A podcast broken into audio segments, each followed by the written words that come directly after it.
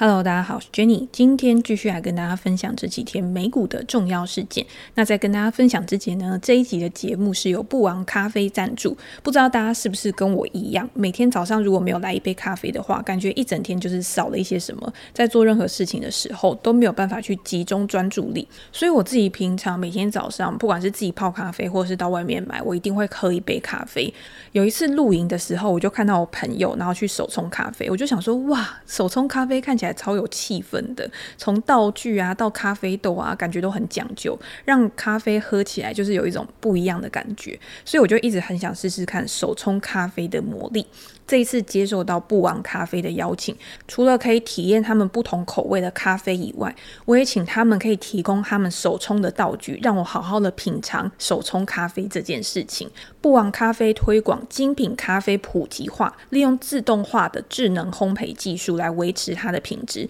也提高成本效益。让我们可以用更亲切的价格来享受手冲咖啡。它也首创保证烘焙二十四小时出货的这个标准，所以我们也可以拿到最新鲜的豆子。我在打开包装的瞬间，满满的香气扑鼻而来，真的很惊艳。我没有骗大家，真的非常的香。然后再把热水去倒入到滤杯的时候，等待好咖啡的过程也非常的疗愈。以这样的价格来说，我觉得真的是物超所值。所以如果大家有兴趣的话，现在它也有提供试饮的活动，活动。期间一月十一号到一月十六号，然后大家在我的连接栏里面有表单，去填了之后呢，就可以去领取不黄咖啡的试喝豆。喜欢的话呢，也可以在年节之前，一月十二号之前全馆免运，买好买满。那连接我就放在资讯栏。那这一集呢，还是要来跟大家分享一些美股重要的消息嘛。二零二二年的开盘，只有第一天感觉大家是比较兴奋的，到后来联准会利率决议出来，甚至是在上周五非农就业数据公布之后，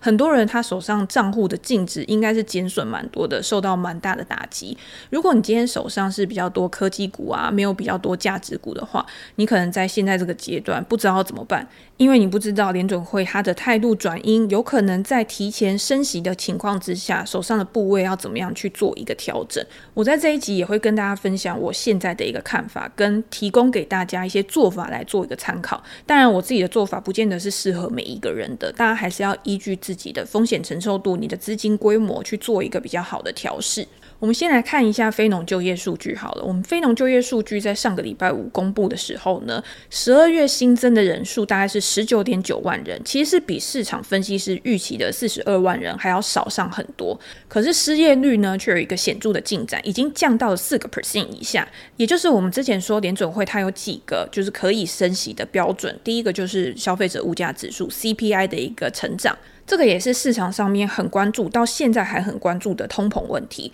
在通膨持续升温的情况之下，联准会它一定是要释放一些紧缩的消息，去让市场有一个降温的动作。那紧接着就是就业市场的一个表现。就业市场现在看起来，你会觉得说，诶，非农就业人数好像增长不如预期啊，应该没有什么大碍吧？可是失业率怎么会降到四个 percent 以下，已经达到三点九 percent 了？这个呢，其实它是在计算上面它的数据的一个差异所造成的。如果大家去看非农就业数据的这个报告的话，里面其实有一个 household 的一个就业数字，这个数字其实它的增长幅度是很好的。而且如果你去看的话，它跟小非农，也就是前两天公布的这个 ADP 数字也比较符合。简单来说，就业市场还是在一个稳健复苏的轨道上面，但是也可以看得出来，劳动力市场短缺的问题、缺工的问题仍然是在持续当中。所以今天礼拜五的时候，他有公布了非农就业数据，有公布了失业率，他也有去公布每小时平均工时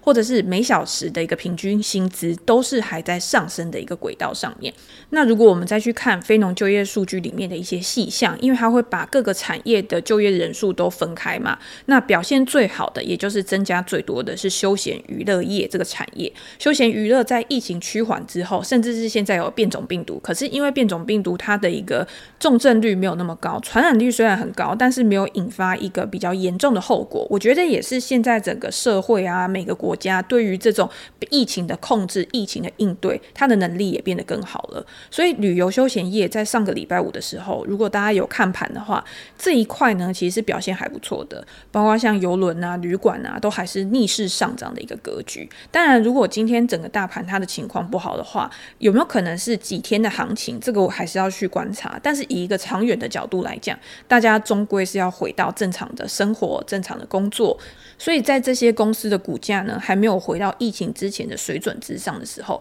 或许市场上面是有很多人觉得这些公司的股价是被低估的，而去买入他们的股票。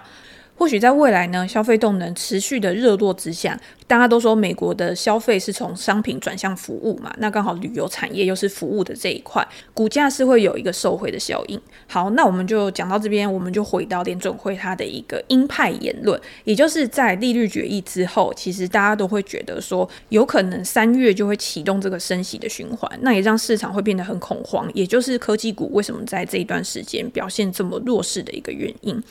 那我在这一段时间，就这几天，也有很多人来问我说：“诶，那对科技股大跌有什么样的看法？或者是如果今天联准会它要升息的话，我是不是应该要把我的资金分配分配到因为升息会受惠的那些类股，比如说像银行股啊、金融类股这种的？”那我自己在做决策的时候，其实面对到这样的一个关键时刻，或者是这种趋势不明的时刻，我都会问自己几个问题，在这边也跟大家做一个分享。第一个问题就是，现在目前美国的市场，美国的经济到底处在一个什么样的阶段？这个是属于一个比较总经层面的问题嘛。今天联准会它会升息，已经是代表经济过热，经济还是在一个复苏的轨道上面。那之前呢，联准会一直觉得说通膨是暂时的，可是因为中间持续的有不确定性的状况发生，比如说变种病毒就是一个不定时炸弹。我们之前有 Delta，然后之前有 Omicron 之后，我最近又看到一个新的变种病毒，我已经忘记名字了。这样的情况呢，可能会会导致一些疫苗普及率还没有这么高的国家受到比较大的影响。那刚好这些国家呢，又是会去影响到供应链的一个状况，导致运价啊、交期啊这些东西又在被延误。那在供给没有办法去跟上需求的同时，去推升价格的上涨，导致我们去面对到通膨的问题持续的去扩张。所以我先定一个大方向，就是，诶，至少现在美国的经济还是走在一个持续上扬的一个阶段。只是联准会他可能希望市场上面的资金不要再这么泛滥了，不要再去推高资产的一个价格，比如说房市啊、股市啊这些，在过去一段时间维持高涨。那他现在可能会觉得说，诶，我不希望让市场上面的资金全部都去追逐这些资产价格，造成所谓的泡沫之说。如果我可以用这种加大力度的紧缩，造成市场上面对于未来紧缩的预期的话，或许可以达到这样子的一个效果。那你说今年到底是要升息几次？到底是三次，甚至是四次，对不对？那还是要等到市场上面的数据一个一个开出来之后，每个阶段的一个变化去做一个适时的调整跟因应。所以在下个礼拜，诶，不是，是这个礼拜就会有 CPI 数据又再出来了嘛？那这个数据其实也是很重要，就是可以去看说联总会到底它的态度会有什么样的一个转变。有可能 CPI 开出来，诶，没有大家想象的这么高，那市场又开始去回复到一个平静了。但是，但是现在就是在一个趋势未明的情况之下，我现在知道了一个大方向之后，我要怎么样去做资金的配置？我要怎么样的去做选股？未来市场上面联准会它要去做升息，那我现在是不是应该去把我的资金去丢在升息概念股？譬如说像金融股，金融股它就是去赚利差嘛。今天我要把资金去呃接受存款，然后去放出贷款，那中间的利差就是我银行可以去获得的获利。在这个礼拜呢，会有很多的美国银行股去公布他们的获利，然后甚至是他们对于未来景气变化的一个状况。那大家可以从这边呢去观察，说到底有没有需要去做一个配置。那我自己呢是。比较不喜欢，我觉得这个就是个人的偏好。我不喜欢投在美国的传统银行类股的原因，是因为第一个，我觉得它的一个成长性可能没有那么的长期。你今天要去做这个东西的话，有可能就是搭着通膨概念，然后它有行情走一波。那去年呢，其实美国的金融类股跟能源股其实表现的是非常好的嘛。今年有没有办法去复制这样子的一个状况，是我第一个会考虑的。第二个就是它在未来的一个成长趋势，它是不是可以受惠到整个生产力循环，甚至是新科技的发展，有没有办法去帮助这些传统产业有一个更好的营收来源，提高他们的成本效益，然后帮助他们可以有更好的获利能力。如果今天一个类股或者是一家公司，它没有这种比较长期的发展愿景的话，那它就是比较适合做波段的。有可能它现在刚好有什么题材啊，有什么受惠的概念，然后它可以跟着这个概念，然后去上涨一波。那这个时候你如果进场的话，没有什么东西是不能进场的，就是要看你对这个进场之后你的出场策略是怎么样去做一个比较好的规划。所以这个时候我们就可以来讲到一个问题，就是你今天你要知道你买这个标的，你的目标是什么？如果今天你想要做的是一个比较长期的持股，你希望可以去参与到它未来上涨的一个潜力的话，那你就需要去考虑到这个产业它未来可以走的路到底有多长，因为走得够长，你才有办法持有的够久嘛。但是如果你只是想要做一个短期的波段操作的话，那这个时候其实发展就很弹性了。今天类股的轮动可能是三到六个月会做一个循环，那在这三到六个月的时候，你去观察一些不管是基本面的指标或者是技术面的辅助，都可以帮你有一个更好的停利停损点的一个控制。好，那我现在就回到，如果我今天真的是想要做一个比较长期的配置的话，那我到底会选金融股还是去选科技股？我在之前的 podcast 里面也有讲嘛，就是我现在把我的资金比较大的部分都是配置在稳健成长股上面。这些稳健成长股呢，通常都是已经拥有一个稳定的本业，这个本业它是有现金流来源的，它是具有一个竞争优势，可以去巩固它的获利能力的。可是有这样子还不够，因为美股市场是一个非常奖励成长的一个市场。如果你今天未来有一个成长潜力的话，它是可以去允许这个公司它有一个高的估值的。所以这些稳健成长股，除了它的本业很赚钱之外，它可以把它本业的资金拿去投入在一些现在可能还没有那么赚钱的，现在可能只是在刚开始发展的领域上面。但是因为这些公司它已经拥有很多的现金了嘛，还有很多的资源，所以即便是这些领域现在还不赚钱，可是他持续的去投入之后，他撑过这一段波动的时间，他在未来还是可以去为他带来很丰厚的现金流，那个就是他未来的一个成长收益。那你在做估值的时候呢，这些稳健成长股，先用它过去的一个营运记录，先用它过去的一个盈余表现，去给它做一个基本上我在完全没有成长，或者是我在缓步成长的一个期间，我的估值是多少？这个是可预测性比较高的。然后你估完之后呢，你再去想，那它未来这些现在可能还没有那么赚钱的企业，现在可能还没有赚钱的业务，将来会为它带来多少的一个成长？这个东西就是很主观的，因为它有很多。多的想象空间嘛，每一个人对一家公司它未来的成长预期，或者是对于这个业务它未来的一个发展，都会是不一样的想法。那有些人可能给的成长率高，有些人可能给的成长率低。然后在中间这个过程当中，也许你预估它五年、十年之后会变成什么样子，可是中间还是会有很多意外，可能突然杀出一个什么强力的竞争对手，然后去造成整个市场上面产业结构的一个转变。所以，即便我们现在做的是长期投资，但是我们还是要去。定时的关注这家公司它的一个基本面有没有变化，再加上一些市场上面资金的流向啊，现在整个市场整个机构比较大的资金，它是青睐在哪一个板块上面去做一个比较好的一个调整？我觉得可以举一个例子，不知道大家这个礼拜有没有去听 ARK 基金的 Cathie Wood，他在每一次非农完之后都会有一个影片嘛，那他在这一次的影片里面呢，当然也是对了财政政策、货币政策，或者是他所投资的一些趋势产业。有分享他自己的看法。那在过去这一段时间呢，一定知道 ARK 基金它就是处在一个非常痛苦煎熬的一个时间点，所以他在影片里面呢也很感谢，就是很多人还是对他给予支持。但是以我自己的观察呢，我是觉得很有趣的一个状况，就是市场上面，就是在我周围的人，甚至是在我处在这个环境里面呢，对于 ARK 他们的一个偏好转变是非常大的。二零二零年呢，大家都觉得 Cathie Wood 是神嘛，木头姐嘛，美股女神之类的，可是。到二零二一年呢，因为二月开始就有一个成长股大幅回调，到了年底呢，其实这个状况是起伏非常大的，年底也没有收在一个非常好的一个位置之上。ARK 基金呢，它整体的一个绩效是落后指数非常多，这个时候大家对于 ARK 就已经非常的不谅解了，甚至是如果你今天发出 ARK 的文章啊，分享他的看法的话，还会被人家刁，就是说啊，他的东西已经不值得看啊，或什么之类的。但是我自己会觉得，其实我每次看他的东西的时候，还是会有蛮多。多的延伸思考，或者是对我自己的操作上面有帮助，是因为他在讲的东西，有可能他的理念跟你是一样的，也有可能他的理念是跟你不一样的。可是就是要有这种不一样想法的碰撞，才有办法去帮助你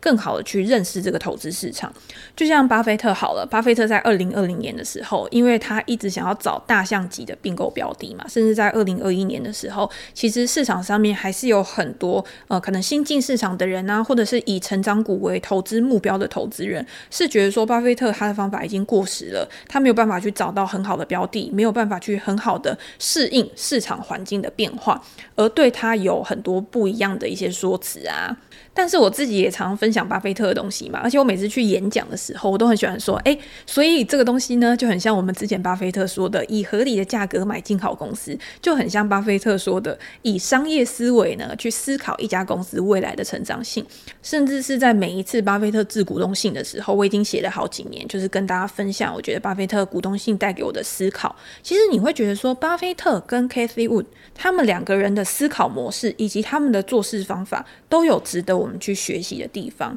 那如果今天你不认同的地方，或者是他没有做好的地方，你有没有给他时间去证明？如果再过两三年，市场又开始转好了，又站在 Cathie Wood 的这一边了，难道你今天你的想法又要开始转变了吗？然后有一些骂过他的人，可能会在网络上面就说啊，我要开始认错啊，或怎么样之类的。我觉得情绪性的发言是可以啦，可是我觉得对于自己的操作其实是没有太大的帮助的。尤其是投资这种东西，是对你自己负责，而不是去对别人负责的。像我，我虽然常常分享巴菲特的东西，也常常分享 ARK 的东西，但是我自己没有摆博客下，然后我也没有买 ARK 的基金。可是我就是很喜欢去看他们的一些思考模式，去帮助我自己，也去训练我自己的思考。好，这个好像讲太多了，反正我的意思就是说，今天在做投资啊，我觉得不要去排斥任何一派、任何一个想法，而是最好我可以囊括市场上面所有人，然后所有人的公开资讯，然后去把它转变成我自己的东西。就像我们在练武功嘛，对不对？你今天拿到武林秘籍之后，然后你每一个派、每一派都练，可是到最后最强的是哪一种？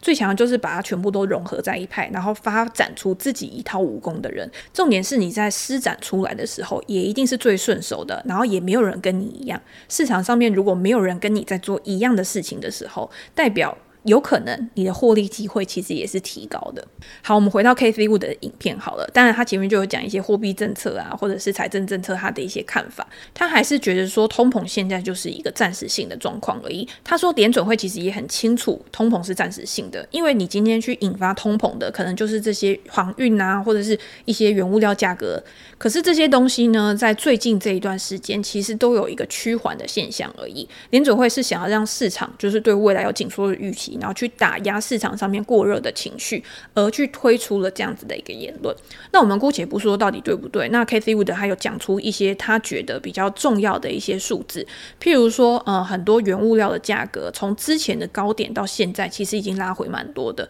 虽然说油价在近期又开始走强了嘛，一度突破了八十美元，但是在未来供需逐渐去平衡的情况之下，我自己也会觉得油价它可以上涨的空间应该没有像市场上面所想的那么大。当然，这个东西你今天你的想法是一回事，可是如果你今天是做交易，是做短线，是做期货、衍生性商品的话，价格的走势通常就是代表一切。就像我这两天有分享的一本书《炒股的智慧》，它里面就有说，今天价格为什么会上涨？就是买的人多于卖的人嘛，那价格为什么会下跌？就是卖的人多于买的人嘛。如果你今天连这种基本的事实你都不愿意去承认的话，那你就很难在投资市场里面做很客观的判断。这个想法我是很认同的，就是你今天你对一家公司的看法是一回事，但是这个公司它的股价是由市场上面所有人的共识去决定的。当只有一个人觉得它好的时候，这个股价根本就没有影响。当十个人觉得它好，当一百个人、当一百万人、一千万人觉得它好的时候，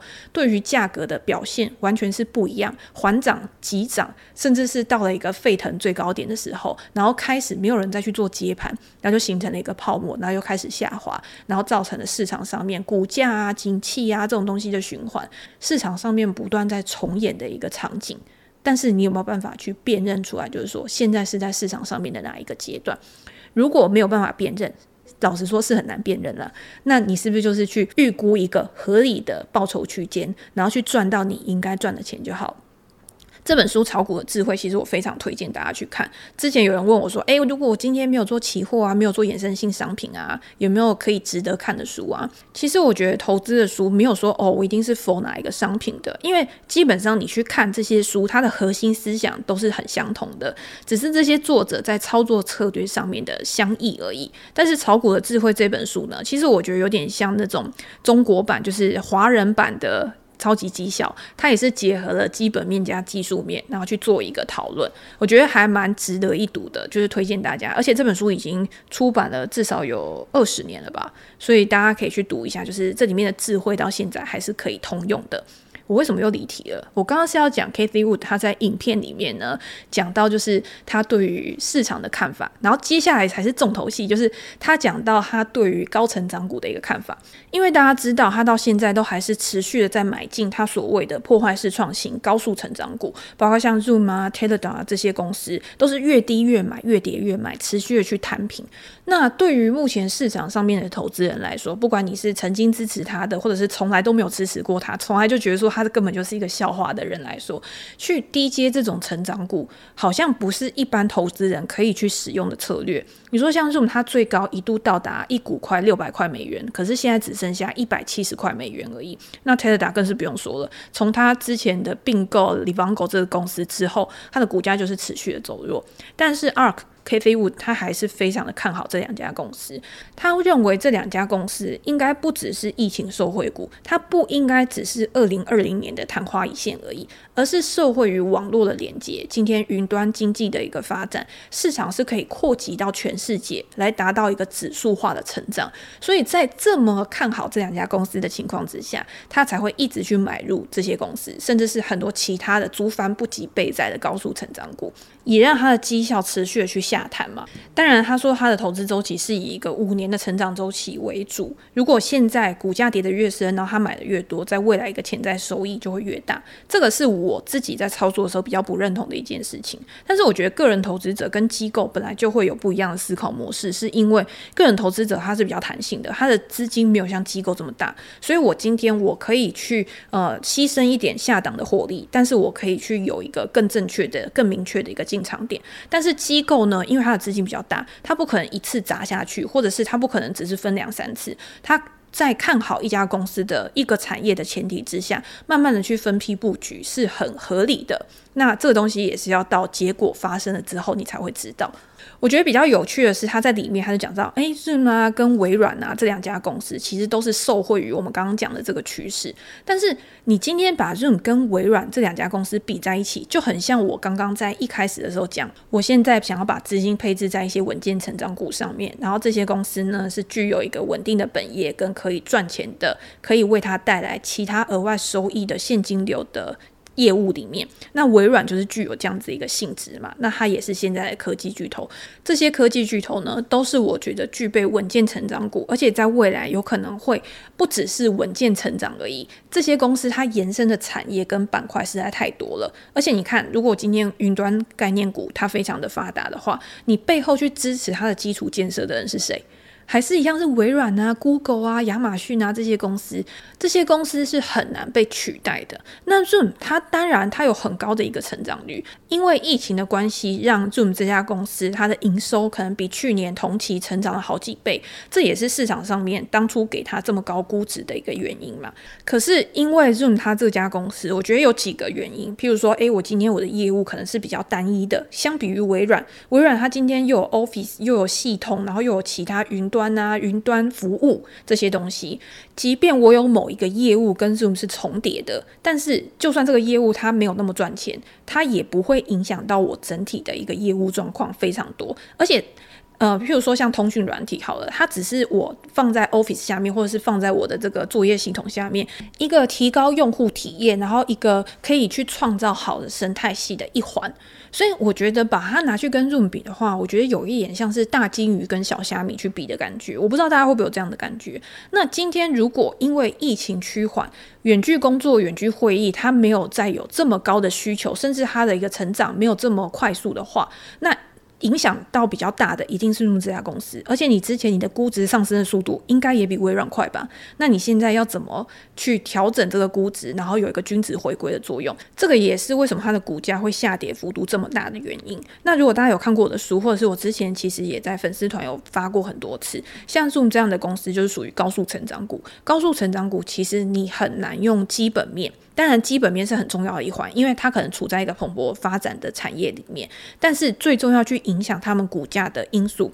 是它的营收成长率。如果你今天营收成长率没有办法去跟上你股价上涨的速度的话，那在营收成长趋缓的时候，股价一定是会有估值大幅回调的一个情况。可是微软，因为它有一个基础，就是像我们刚刚讲的，它的本业收益其实很稳定的。它今天它的云端服务也是它在财报里面成长率非常高的。一块，所以以微软过去的营运表现，再加上市场对它未来的成长预期，我觉得它现在的估值反而是更合理的。在股价拉回的这个过程当中，如果我去布局这样的股票，我会觉得拿在手上是比较心安的，甚至是我可以以一个更长远的眼光去看待这一家公司。我今天如果去想微软十年之后会怎么样，跟 Zoom 十年之后会怎么样，我觉得微软它的可预测性还是会比 Zoom 稍微高一点，那它的不确定性也会比 Zoom 稍微低一点。那这个就是交给投资人自己去评断。当然，不确定性比较高的公司，有可能会为你带来更好的一个潜在报酬，这个都是。我们没有办法去预测的，